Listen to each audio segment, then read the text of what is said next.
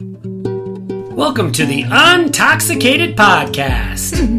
well, I'm Sherry Salis, and that was my husband, Matt. We have questions about the impact of alcohol and addiction on relationships. If you have those kinds of questions too, you're in the right place. Here we go.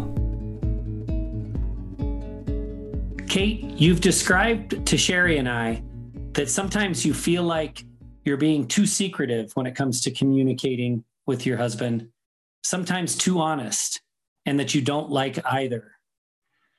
You've you've kind of indicated that you evaluate everything you say from a strategic standpoint. Can you talk a little bit about that? I think that's that's fascinating and I think that would be a great introduction to this conversation to have you kind of explain what you mean by that. Okay. Uh my husband and I have different reactions when emotions run high.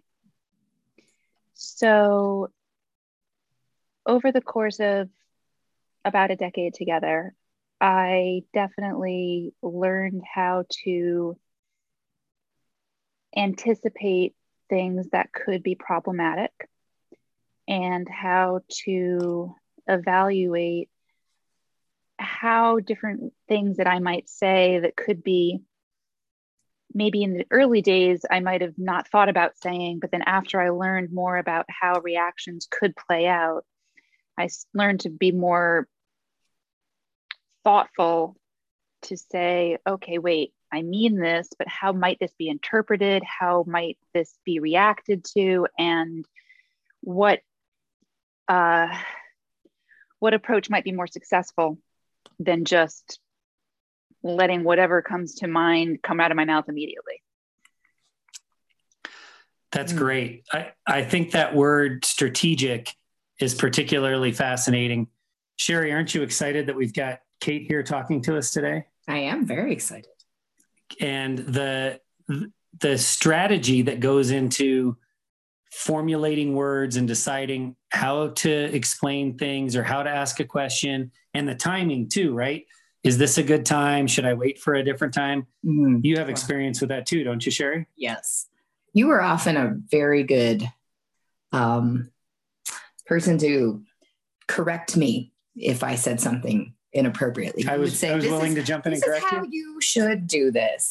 And because I didn't really give it much thought, even though there would be time and time again, I didn't come to you with so much work behind my thoughts, which I feel like Kate's describing. There's a lot of work um, involved, and um, I remember thinking about timing and and you know a little bit about how I say something, but it didn't matter how I said it. I think at the end of your drinking career, I would just be like, he's going to correct me and tell me that it's wrong anyhow. So no matter what you say, I'm just going to say it the way I would say it because that's me and I'm going to follow me. But I remember those days of thinking how good of a mood is this person in? And is this the right time? If i bring it up is it going to get thrown back in my face later on? Depending on how many beers in and it might be brought in you know. When when formulating your strategy kate I, I love that you you described that as sometimes you felt like you were being too secretive sometimes too honest but you didn't like either one of those two how you felt about yourself either either way that, that goes into the strategy too. How much am I going to reveal, right? Um, am I going to hold stuff back? Are we on a need to know basis or do I let it all flow? And, and you kind of tried it all different ways to see how it would work, right?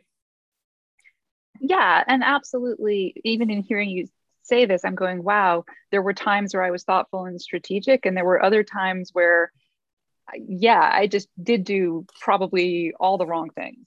But in that moment, I was tired, distracted, not, you know. So certainly I'm not trying to say that I achieved 100% thoughtfulness at all times. I don't think that that would even be close to true. Well, what's really sad about this when we're talking about a marriage relationship, this bond between two people that's supposed to be sacred and loving and open and all of these wonderful words.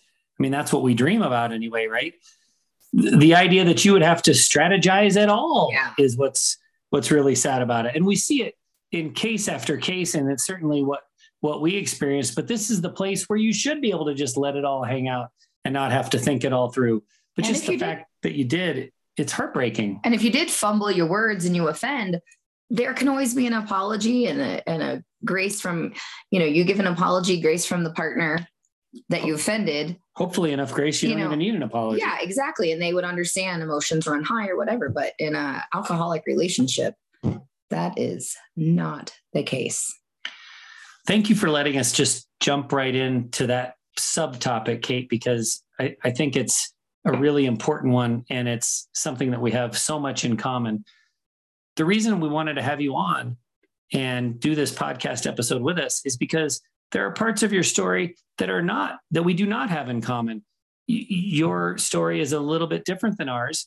And we were hoping to find someone that was, um, has as much expertise and experience in this area that we're going to talk about as you do. And so we're just super grateful for you because what you've experienced is not unique. It's not rare, not by a long shot. It's just a little different than what Sherry and I have experienced. So it's not an area that we can talk about without the aid of someone who's who's been through it. So let's bring our audience up to speed about what you have experienced. Can we talk a little bit about what it was like um, let's go back before you even knew that your husband was drinking. You you guys had kind of different sleeping patterns. It was just a, a different cycle going on in the house. You versus your husband. Can you talk a little bit about what that was like? Um, sure. Well, for various reasons, I've always been the morning shift. So I've had the nine to six or whatever job. And uh, after um, after we became parents, it just naturally made sense that I was the one who was more present in the morning. And then I quickly went back to work. So again, I was always on that morning schedule. And um, my husband had different jobs where he was working later shifts, had other activities that he took part in that were, you know, not morning activities. And so he always was on a different um, just just on a different schedule than me, and that was established just early on and continued with you know minimal variation. So, so he he would, you know, you would sleep during the night. Eh, the the kind of um, like you said, you had a nine to six, the the life that you would expect there. But he would be up for much of the night, and then work during the day. So you guys were kind of ships passing in the night for a good period of this. That that helped to hide the fact that he was drinking at all, right? You spent a long period of time not even realizing that alcohol was part of your your your scene, your picture, correct? Uh yeah, I mean, I'm not I certainly didn't think that there was never a drink happening, but right. it was never in front of me or extremely rarely in front of me. So I didn't have uh, that was sort of an unspoken sort of thing that you know later it came out that he assumed that i must have known and there had been some conversations about it but at the same time it was very different than when i hear some others speak about you know witnessing active drinking or having multiple conversations and or arguments about active drinking none of that was part of our story so when you're sleeping at different times of the day, so when you're up, for instance, during the day, the normal waking hours, you're kind of tiptoeing around and trying not to wake him up. But if, if I understand the story correctly, it's it's more than that. You were you were afraid of what the reaction would be that you would get if you made too much noise or woke him up. So you're kind of on eggshells there. Is that is that correct?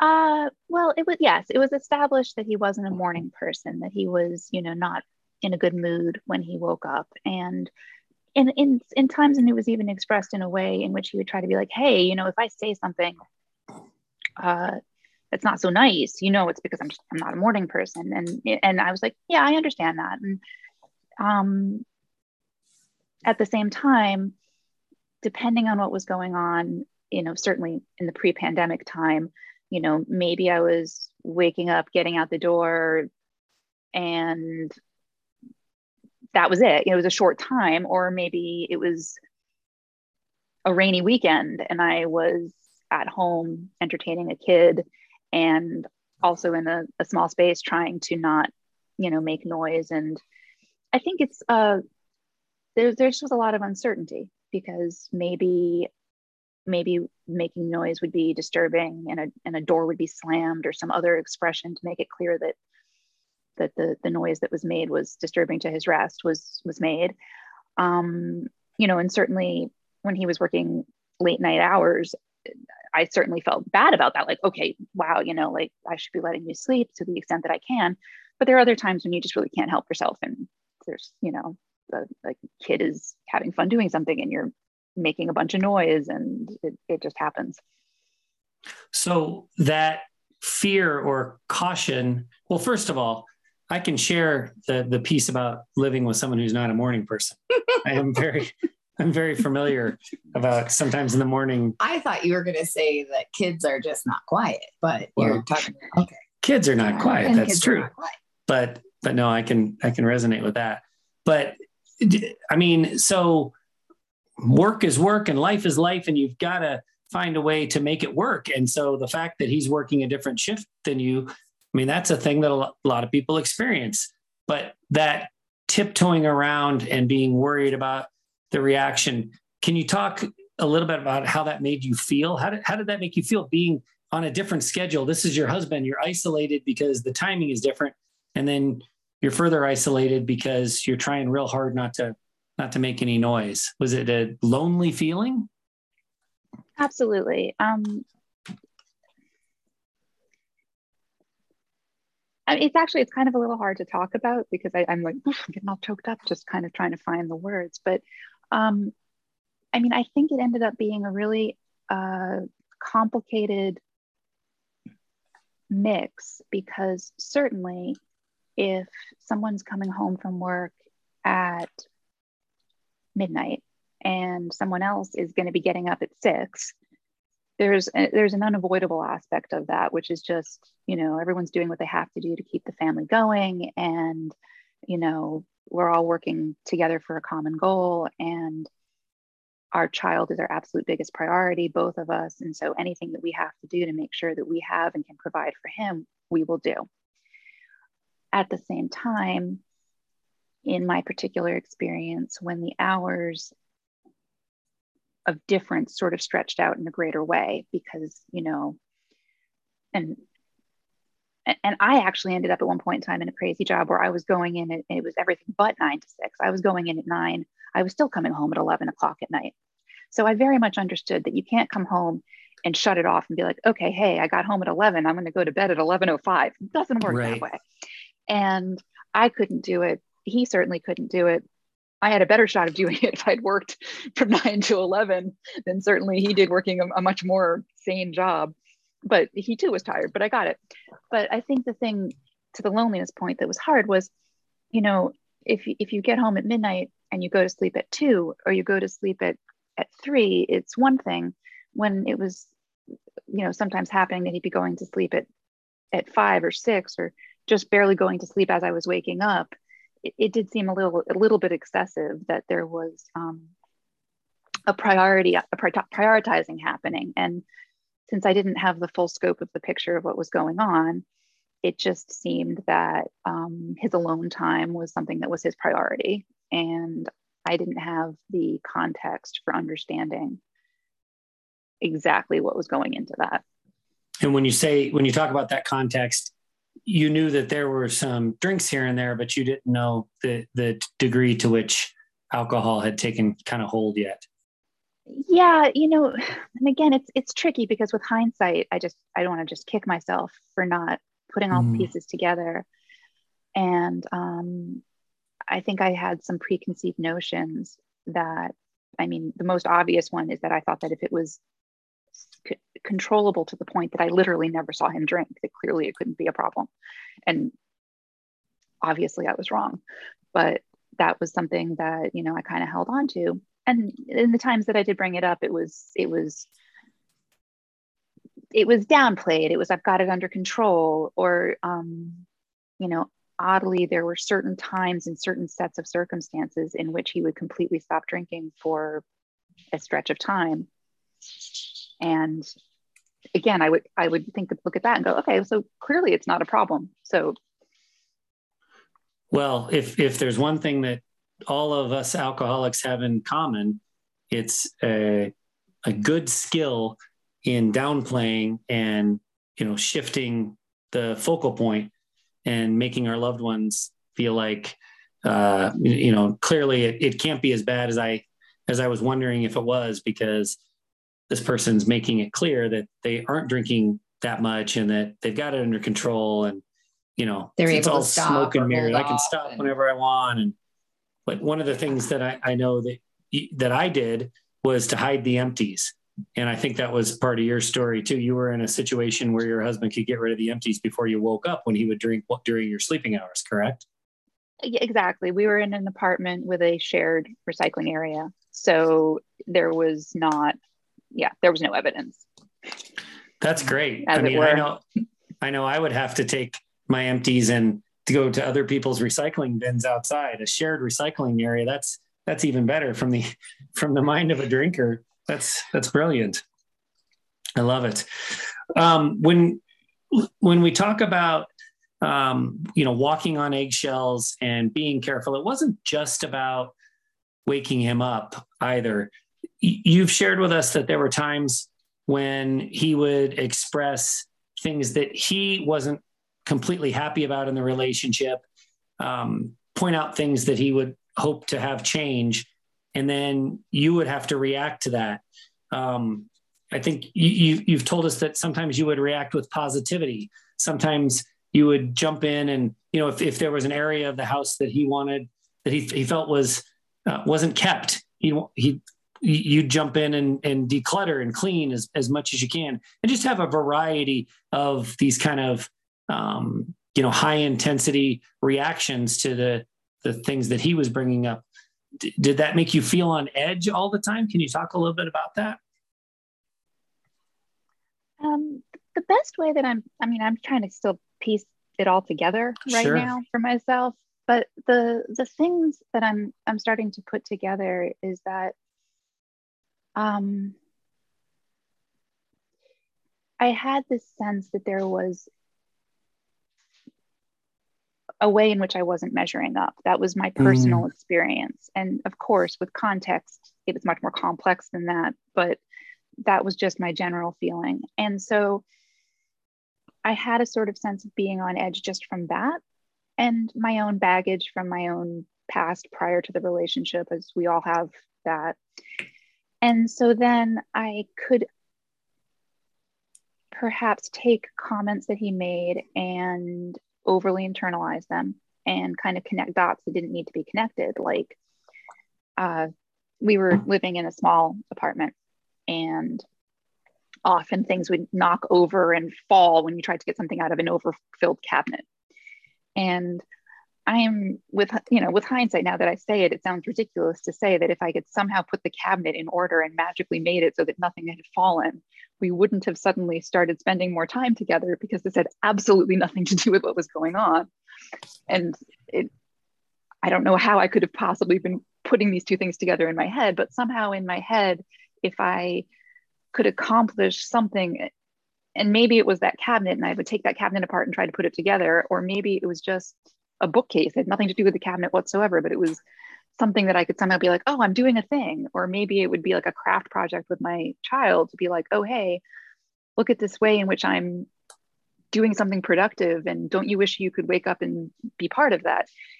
Lots of different sort of bargains that he was in no way privy to and you know couldn't in any way be held accountable for not responding in the way that i had sort of hoped.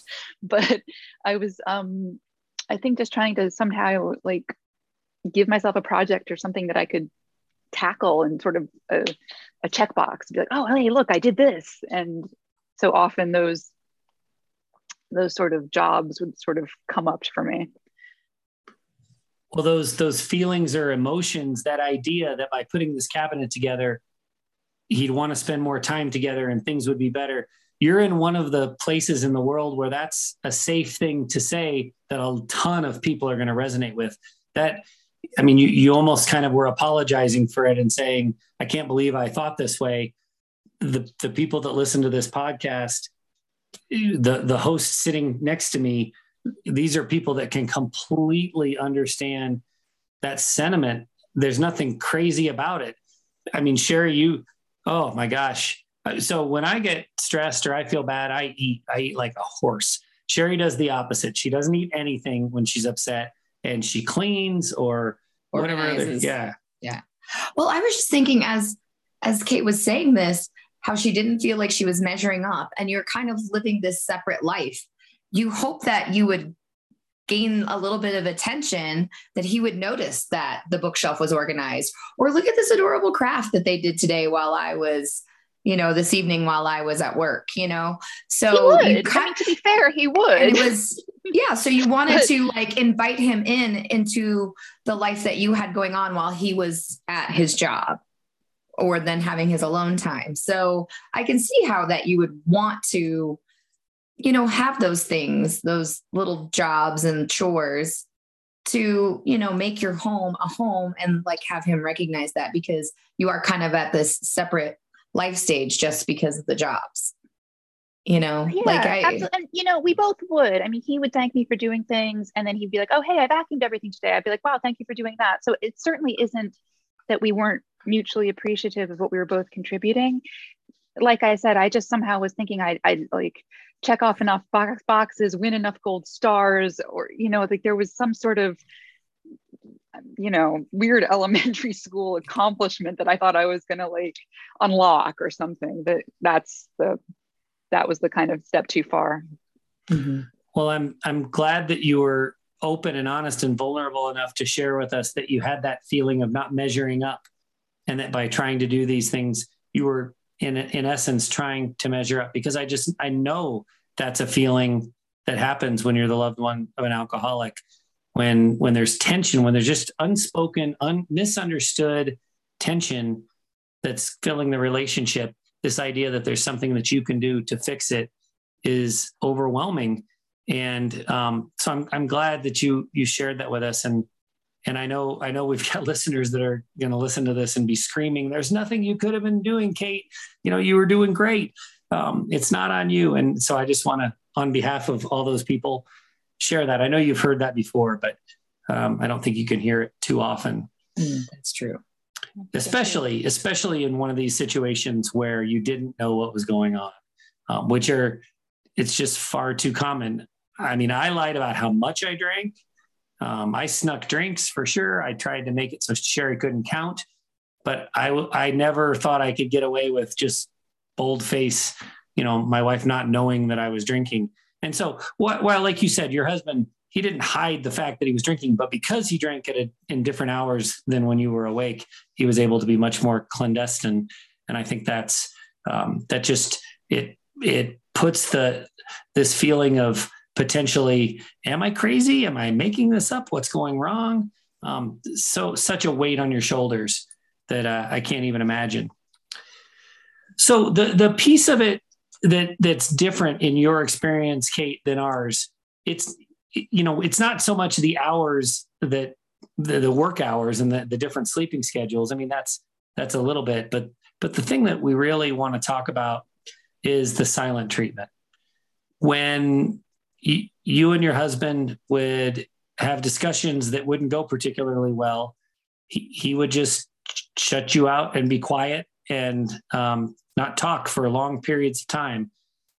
What what would bring on the silent treatment? What what what would what would start it going?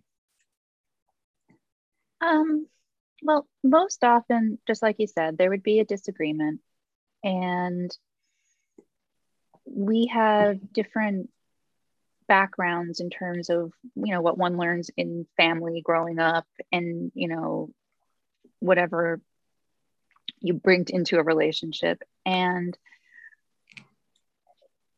it became apparent early in our relationship that he would reach a point where physically removing himself from the room without an explanation or sometimes with a parting shot would be like he would get that to that point and then for a period of time afterwards, he would not talk to me other than the bare minimum and would have a hard time meeting my eyes and was clearly overwhelmed by whatever had happened to get to that point.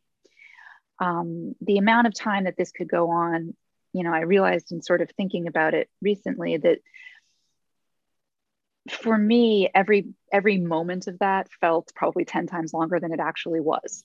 So I think probably most often it was a few days. There were definitely times where it was less than that, and there were times when it was more than that. But um, but the general way that it would play out would just be, you know, um, the, the minimal amount of communication to keep things going and to not have any uh, you know anyone else maybe notice what was going on if there were others around. And um, you know when our when our child was was older and enough to be aware of this you know making sure that it seemed as normal as possible for him.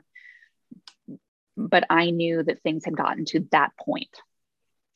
There was on occasion much less often times when this would happen when it was not after an argument or something that was a, a, a disagreement and i would just find myself trying to actually figure it out being like wait is, is he is he doing it is that what's going on right now or am i am i just being overly sensitive and in fact he's just distracted by something and but that was much less frequent Wow, I can't even imagine what that was like. You're already dealing with an addiction that you aren't aware of. You aren't aware of the degree to which he's drinking. And so it's it's you know causing tension and occasionally you're arguing and it's going into the this silent treatment but sometimes it would come on and you wouldn't even know why i mean we talk a lot in our echoes of recovery group and and with with just anybody in the recovery community about the gaslighting that takes place in an alcoholic relationship. And I'm not by any means saying that your husband was doing this on purpose, but the result of the um, this not talking to you and and distancing himself, it, it it has to make you just feel like a crazy person. Is am I going too far with that? I would, you know, for the most part, I think that um, it wasn't so much crazy. I'm, I'm gonna jump. um, I think the thing that was unfortunate is that my specific insecurities definitely were not a good uh, mix with this particular way of being. And it's entirely possible that there could have been a different interaction and a different way of things playing out with someone else that would have gone differently. Um, I've got some insecurity things going on, and I could very quickly turn it into this again sort of like what i was saying before about the the cleaning or what have you but turn it into this okay what do i do to fix this? What do i do to fix this? And my brain would start just going a mile a minute of how do i get this to stop? Um, kind of in that way that if you're um, in pain that that pain can sort of obliterate other thoughts about other things. And it sort of just becomes that one thing that you can focus on is you know um, not to compare it to a migraine but like it's like oh my gosh how do i make this this my head feeling like this stop becomes the only thing you can think about. The silent treatment for me my experience was sort of like that. Like how can i do a thing that will fix this? How can i make this better? How can i make this feeling go away? And that would be like all i could think about. Yeah. Oh man. So so tough. Um, you you talk about your insecurities i i can't help but but say you know it you, you're ext- i think you're an extremely respectful person you're being extremely respectful the way you're telling the story. And I, I know sherry and i really really appreciate that. But it it feels like you're carrying some of the burden for this and some of the blame for this. And you're talking about you know in, insecurities um, it's like gas gets poured on them and then the the match gets thrown when you're in an alcoholic relationship. And so whatever you carry in just gets worse and worse and worse. And especially when you're dealing with the silent treatment as as you're describing, it just it leaves your head spinning and you're wondering, what can I do better? What have I done wrong? Um, but I, I I've got to tell you, I I just don't feel like your insecurity your insecurities are in any way to blame for any of this. Sherry, what what's your what are your thoughts? I mean, you you had your share of insecurities, right? And it, and it just got worse as you had to deal with my alcoholic behavior. Is that fair to say? I think that's very fair to say. I I would often doubt myself or think, gosh, I must not be smart enough for him to listen to my opinion or respect my opinion. I uh, and so I I let that really um, spin around in my head quite often for many years, just feeling like, well, I must not, you know, the lack of, you know, a, a degree, a master's degree or something must make me less than, and I can't, you know, give uh, give a valid opinion. So I think that because of the disconnect that alcohol was separating us in in our marriage i think that that just made it even worse too thinking well he would rather enjoy his own company and his own alcohol you know without me. I mean oftentimes you would invite me to come watch a movie with you and you would drink. So it wasn't like you do you, you know, do you want to sit next to me while i pass out? Exactly. this would be fun. Watch me drink and I pass out. But i think that i got to the point where i was like well you would prefer your own company. And so we were disconnected there which that's what alcohol puts between a couple. And that kind of fueled that insecurity. That totally fueled that insecurity of like, I am not good enough company for him. He has to drink to be at home with me. And that just that just led to a, a lot of insecurities and years of that. Yeah. So hard. So hard. So Kate, tell us eh, how how would the silence be broken uh, you said sometimes it would be days, sometimes shorter, sometimes longer. But how how what what were the the things that would you know bring you out of that period and and end the silence silent treatment? Um, usually, I would apologize. Um, try just you know in some way express like you know, please stop, you know, please start engaging with me again. Like, please, let's, you know, let's talk about this thing that had come up or, um, you know, just some, you know, some way to kind of start the conversation again and, and to uh, get things going.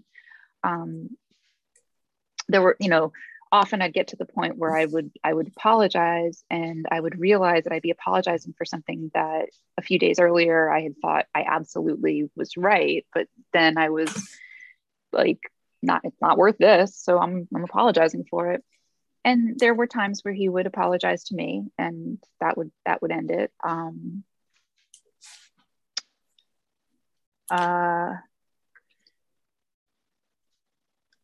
I'm sorry to interrupt and but I just feel like in our relationship, I apologize for things that I knew that I shouldn't have to apologize for just to get things kind of set back to normal, quote unquote. Like, and I found myself doing that a lot, you know, or apologizing for like so many things that didn't even happen during the incident just to kind of set you straight, you know, or us straight and make you forgive me, even though in hindsight, it was the alcohol. Oh, and so. and often I feel like those were the times when you were the most insecure. Uh, yeah. You just didn't have the self confidence to to say no, that's not what happened, you asshole. This is mm-hmm. this is the reality, mm-hmm. and stand by it.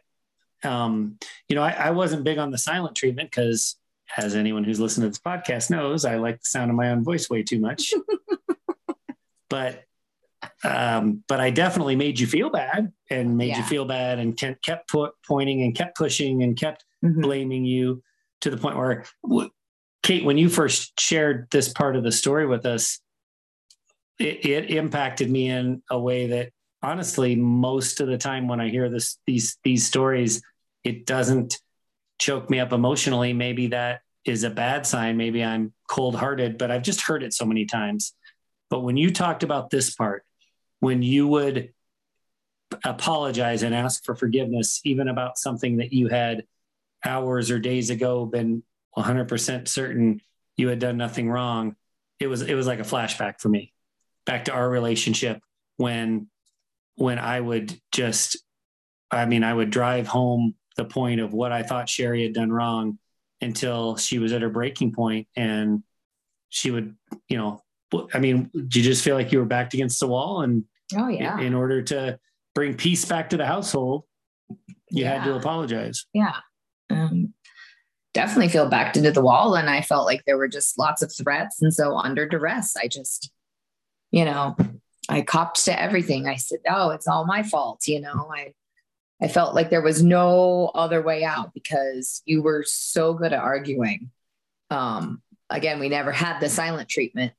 Um, but you were so good at arguing and so good at like manipulating the situation. I wouldn't say play victim, but you just had I mean, you're very good at convincing yourself because you were protecting something. You were protecting your alcohol. Yeah. So you had a lot going for you. And I all I needed to all I was trying to do was just have, you know, a happy household, a normal household. So I don't feel like I had, I mean, yeah, I had the kids that I wanted to protect, but I wasn't trying to hold on to too many things like you were trying to hold on to. So you had a lot more to defend. Yeah, because it either had to be your fault or I had to quit drinking. Mm-hmm. Those in were the only in yeah, my in my were. mind. Those are the only two options. So I wasn't even close to interested in quitting drinking. So it had to be your fault. That's the way it worked in my mind. Mm-hmm. And so in our case, Kate, I was very manipulative. I think that was a great word that you just used, Sherry. It sounds like in your situation with the silent treatment, your husband, this was his his defense mechanism or his reaction you know obviously I, I can't put myself in his position but i really i honestly truly believe he wasn't doing this to be vicious or vindictive or anything like that this was just the way he reacted but the pain that it caused you um, is just unbearable until you reach the point where you'll do whatever it takes to make it end right? Absolutely. And and thank you for bringing that up in um you know, in kind of again trying to go back over all of this, uh, I definitely keep coming back to um, he was doing this because he didn't want to say something that was hurtful. And, that's not a bad place. I, I mean, it, it was it was a well intentioned starting point that just came together in, in not the greatest way. Um, in fact, totally sort of connecting two pieces of what we've talked about, um, you know, it was expressed in uh, one of the meetings about how he clearly cared so much about my opinion that he took all of these steps to keep the drinking and the extent of the drinking hidden from me. And it's in a way, I sort of am correlating that revelation with this, where it was not necessarily that he was sitting here going, Oh, I know how I'm going to control her, not that at all. It was almost the opposite. It was, oh, wow, I don't want to mess things up by losing control of what I'm saying. And his way of, I guess, in a way, his way of being strategic, going back to what you were saying about me at the beginning of this conversation, being strategic, his way of being strategic was I'm going to remove myself from the situation and kind of put myself in timeout until I can control myself more. Um, mm. And you know, we would have some conversations about it in which I would say, you know, can't you just tell me that? Can't you just say, hey, I need, I need to step out of this conversation right now. This is too much for me. Or hey, I, I, I need to, you know, I'll get back to you when I'm ready to talk about this some more.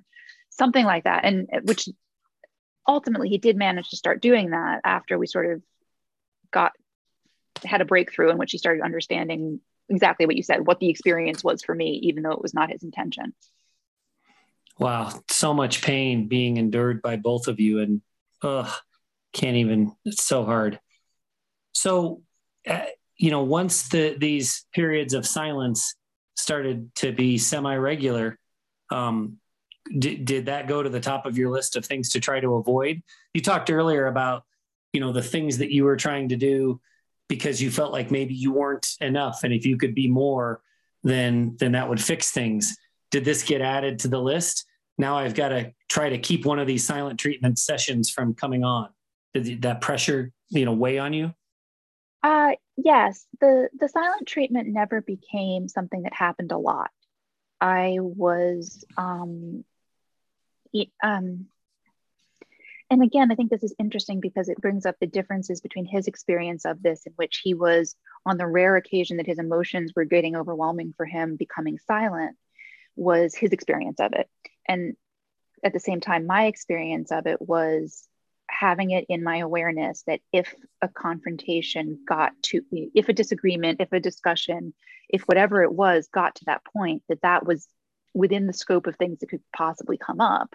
So, I certainly wasn't 100% at the time going, oh no, what if I, you know, make a noise and drop a book and that's going to cause a problem? It wasn't like that, but there was always, not always, there was, uh, uh you know, 50, 60% of the time awareness that, oh, am I, am I going into that danger zone? Is this going to come up? And, um, and kind of, uh, again, just like is it my responsibility to avoid that danger zone is that like part of like the contract that we have together for this relationship that i try to avoid that danger zone so that we can have more productive conversations and a and a, a more harmonious life and all of all of that good stuff um it was also sort of maybe something where i wasn't immediately aware of how much this was making an impact on how I presented myself and how I would express my feelings. And it took some hindsight to go, oh, wow, that, that really was something that I knew could be a could be a consequence of a certain co- course of action and how do i avoid this consequence? Do you do you mean by that your your concern for um, you know this strategic part of it trying to make sure that you didn't say the wrong thing that was impacting how you were presenting yourself? Like you were coming across overly cautious? Am i understanding that right? Oh uh, sorry more like i would try to be careful not to come across as overly negative okay. or overly critical. Because or if we've had a disagreement and we started disagreeing about something maybe I would back off a little bit more, a little more quickly, instead of having a little more of a conversation in that uncomfortable zone of not being aligned. Because we agreed on a lot of things. So sometimes sure. when we would have a conversation about something we didn't agree on, it wasn't necessarily common. And then uh, how quickly that could get into a, a problem would be, you know. So like you said, it wasn't it wasn't all the time, but when you you had concerns about how's this communication going, I mean, your mind must have been going a million miles an hour, swirling. Choose the right word, say the right thing. Do I want to? Do I want to give in early? Do I want to stand my ground? Uh, how do I want to present myself? Ugh. Like back in, throw in a compliment. Ugh, that just seems like so much work. And and then I'm just gonna throw it out there. You had no idea that the alcohol was present in his life on a regular basis, and that lack of maturity that you know happens in the alcoholic and that that lack of like emotional i guess emotional maturity yeah. of handling situations that make you uncomfortable because then it was during the hours in which he would see you and he wasn't drinking where he probably also wanted to run the alcohol i mean i'm not trying to like necessarily paint a picture of your husband but just a picture of what an alcoholic might be thinking too. Yeah. Does that make sense now? Oh yeah.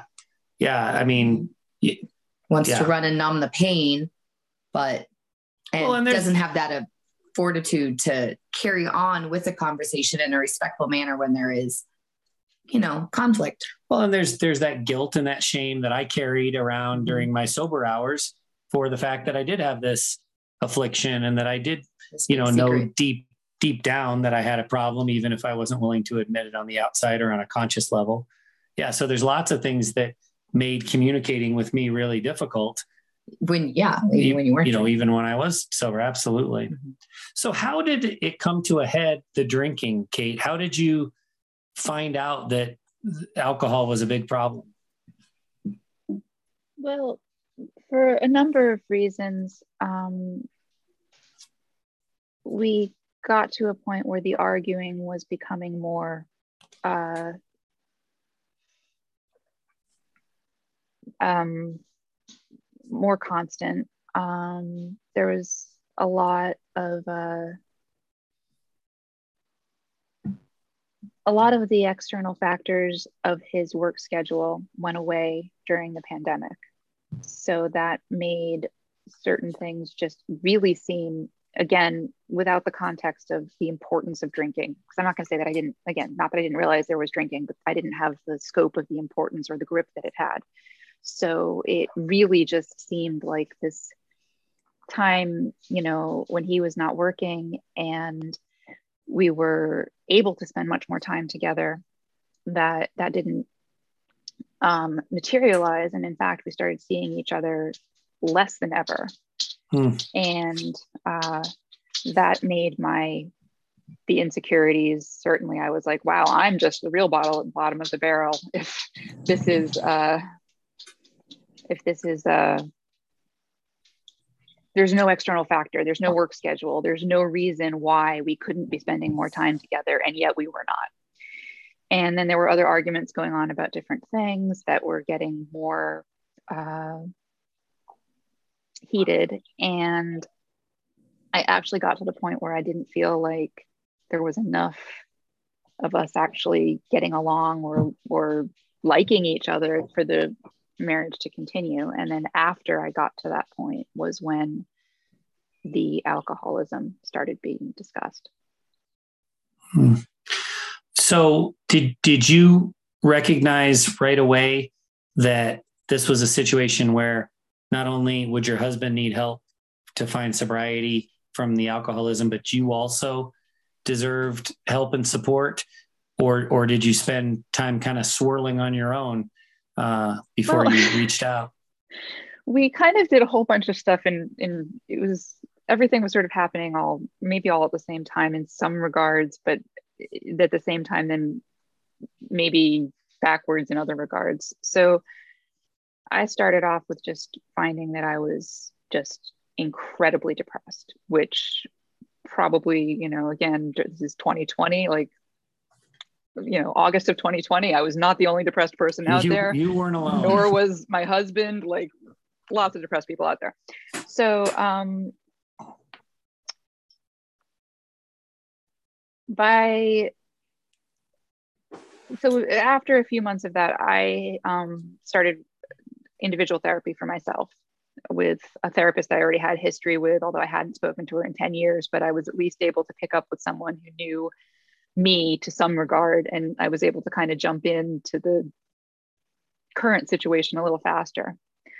Um, when my husband identified that he needed to stop drinking he then went and sort of threw himself very heavily into finding what he needed there. So he started attending a lot of meetings he and i don't remember the exact timeline but some point started individual therapy um, and I had a lot of like conflicting thoughts about the how the drinking impacted everything because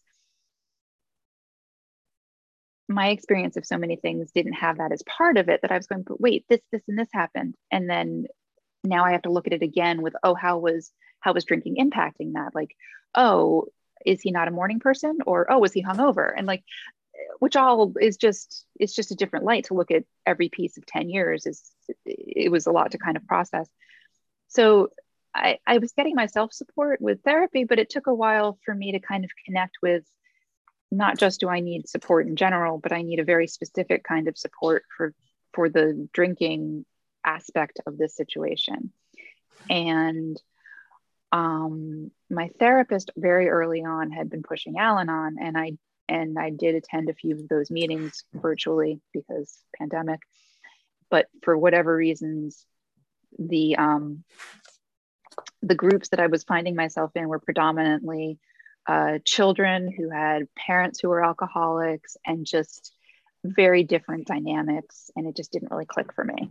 So mm. it took a, a, while. And then some other stuff in life came up that took priority for a little while. And then I then I sort of was like, okay, I've done all of these things. I've done this. My individual therapist, who I trust, keeps on saying that I need Al-Anon, but she doesn't mean Al-Anon. She means specific support with folks who understand what it's like to be in this particular situation. So then um, my husband actually suggested um, Echoes of Recovery to me, which was very useful for me actually finding something which was more, had more commonality with my experience versus the other meetings I had been to. I think just that alone, that last point you made is very interesting we have lots of people who point their alcoholic loved one, their husband mostly, to our shout sobriety group. But I, I don't know of another case where we've had someone where the person that had the, the struggles with drinking pointed their loved one to to echoes to you know any kind of support even you know in our situation it took me years to acknowledge the fact that sherry needed help i thought well, all she needs is a sober husband. And if I get sober, everything will be fine. And I, th- I think that's a testament to how, um, you know, open minded your husband is in the fact that everyone involved deserves help and support in their recovery. So that's that's a pretty interesting piece of this puzzle. Um, I, you know, I I want to thank you a ton for coming on and talking about this.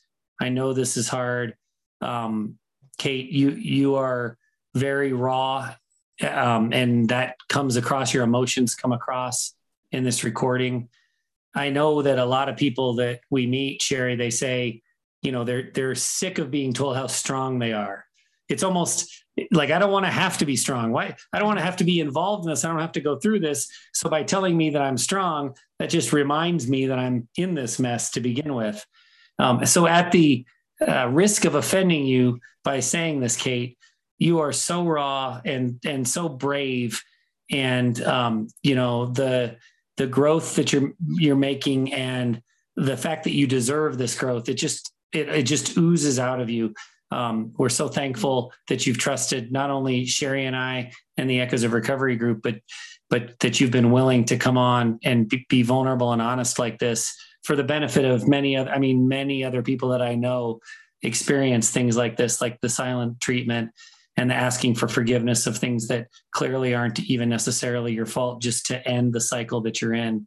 Um, it's it's super difficult. Before we go, I just any anything else that you want to share? Anything that people need to hear? I'm sorry to say I don't have a great closing statement. Just um, I uh, I think that when I was speaking with my therapist, I underestimated how much it would help to, in fact, talk with more people.